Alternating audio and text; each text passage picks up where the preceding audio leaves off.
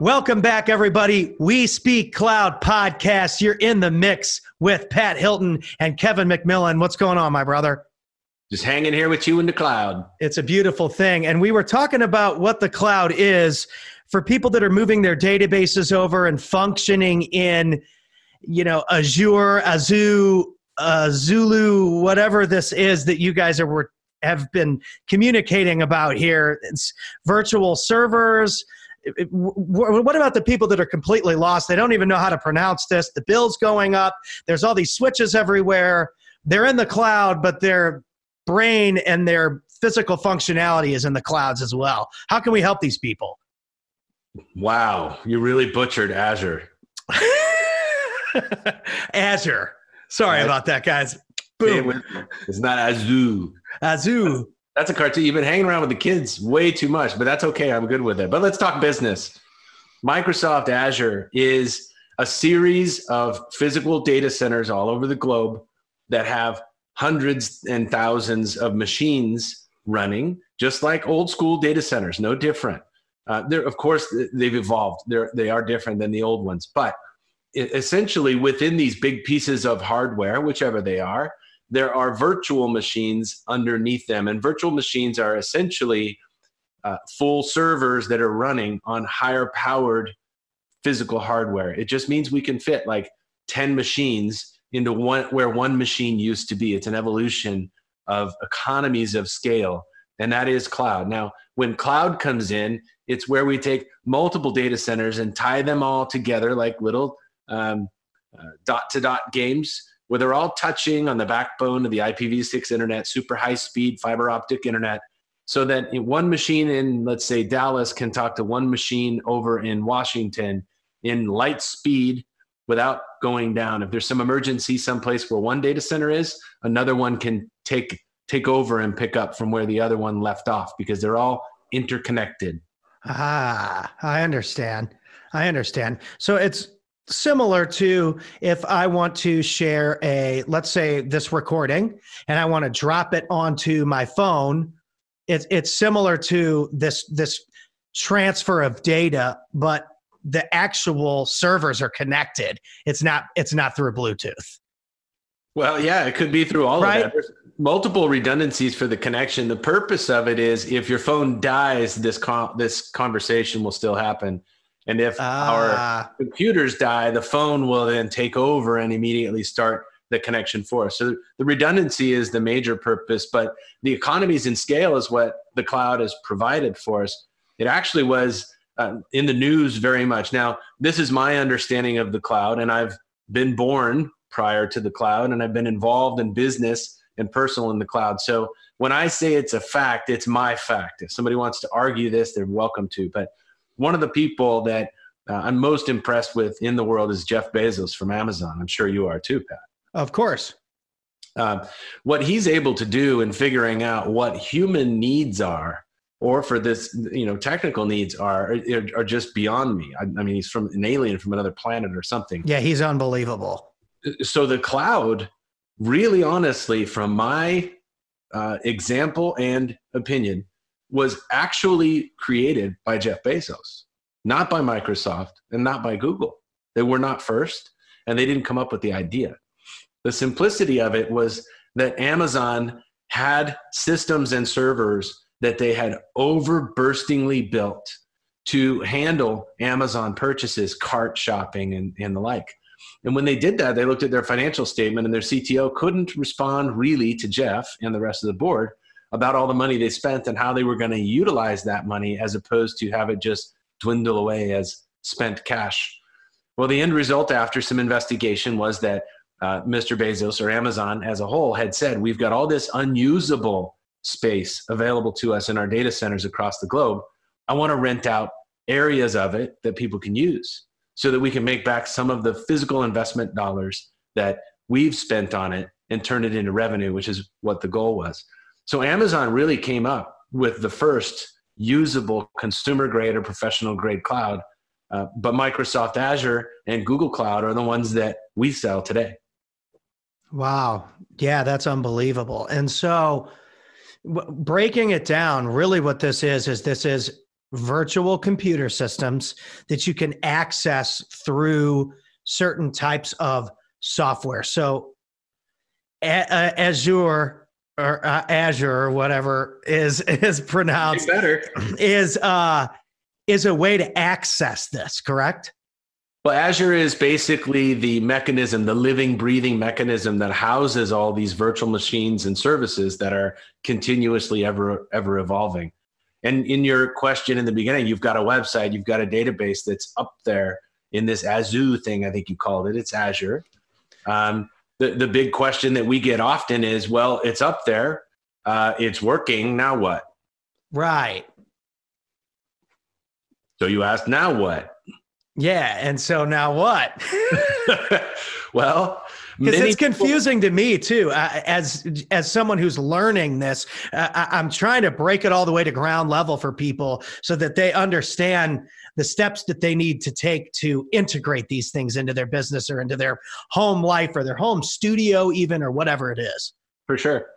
Yeah most people don't understand. I think nobody that i've met yet in life understands how, for example, auto scaling or scaling up or down or out uh, works in the cloud. Those are difficult words for people to consume if you're not in what we do.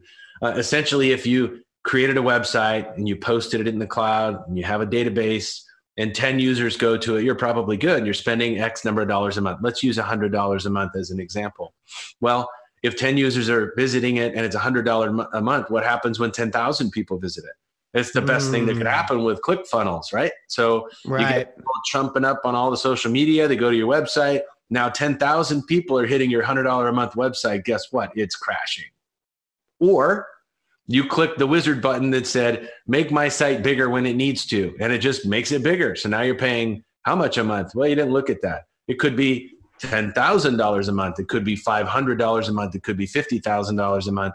Those are thresholds that really cannot be uh, guest at. That's that's what we're here for. Security aspects, understanding if you upload code that there's some stuff in the code that can be hijacked and take over your website, or even send messages as you. Have you ever received Pat an email from somebody that you know that really wasn't an email from them? Oh yeah, absolutely, absolutely happens with people all the time. Of course, not our clients at We Speak Cloud because we have systems to protect from that, or it rarely happens. Um, however, this is one of the ways that people can hijack what's available on the internet just because it was posted up there and they really don't have the expertise to know what all those switches and buttons and so forth in the back end of Azure are and how they can be either hacked or utilized to potentially hurt you. Azure, Azure, Azure. I think I got it. I do like Azure. That might be a new uh, product for me to release in the future. So it, Azure, I, am understanding it now. So if you have a website and you have logins, I, I, might be the marketing person, and so I log in to do the marketing side of stuff slash marketing, and then there's the, um, you know, a real estate company has uh, an access portal maybe for their acquisitions team. Maybe there's a different one for the dispositions team. Maybe there's uh, one for the cold callers. All, all these different types of ways that people can access the information that they need. Um, and so that's that was interesting what you said is that when you are increasing the number of people that are accessing your website or your system, the the price increases because you're well using can. more data. Yeah, it very well can. Uh, another thing that could happen is it could get slower, right? Because if a whole bunch more people yeah, speed goes down. Yeah. So one of the other cool things that Azure does, as well as Google Cloud, but uh, in Azure they use a, a, a process called traffic management and load balancing, which we use a lot. Auto scaling up and down and out and traffic management, load balancing we use. So the example here is really, really apparent in this conversation.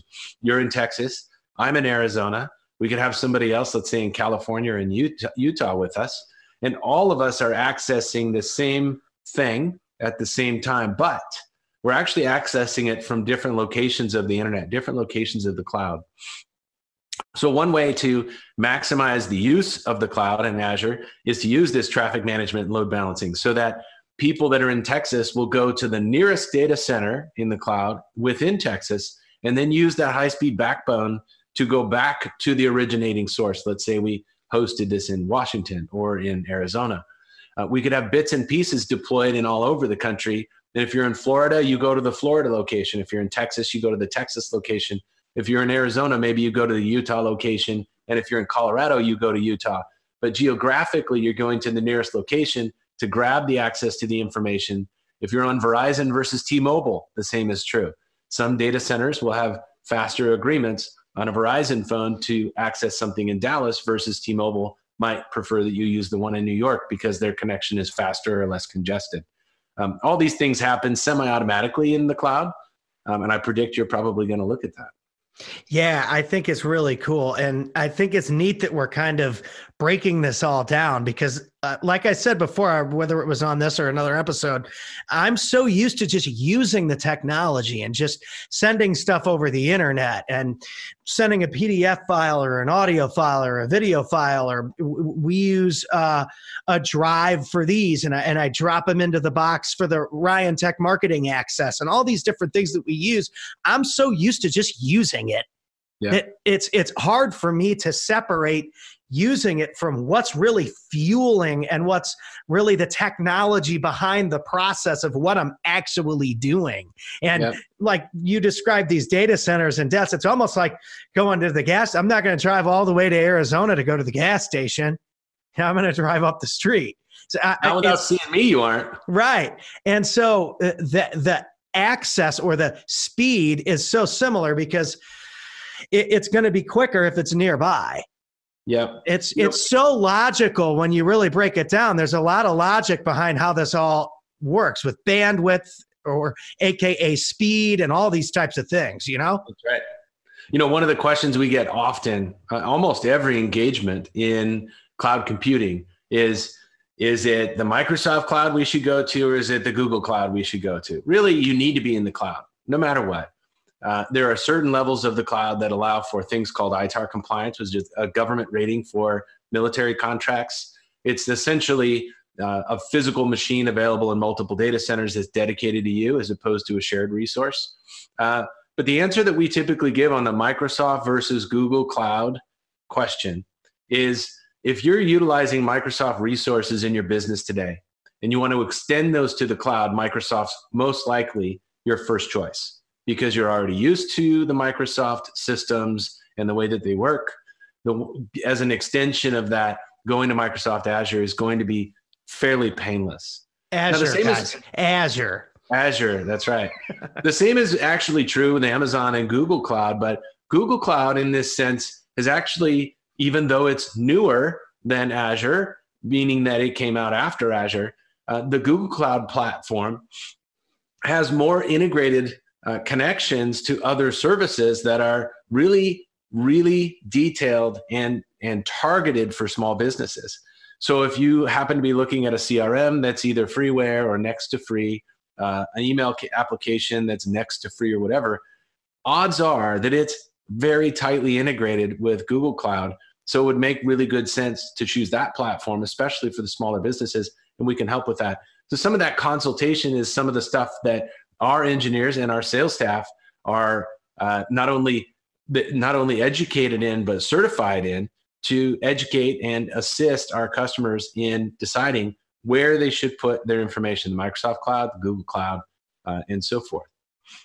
That's awesome. That's awesome. And a great breakdown. So if you could make any recommendations for people that are looking to make the jump what would your recommendations be for these people well, of course, I would say call We Speak Cloud. It makes no difference if you're with one or the other cloud provider. With right, us. that was kind of what I was saying. Right, you get what I mean. Sure. What what matters for us is that we want to make sure that you get delivered the the the the quality and the features that your expectation uh, that your expectations uh, are being met, and that you have options and somebody to just chat with. I mean, right. This is what we do. If you call us and ask if you should do leather or cloth in your car, or leather or cloth in your living room, it's an opinion. It's not factual. It's just an opinion. And definitely don't ask me. I don't have a decorating bone in my body.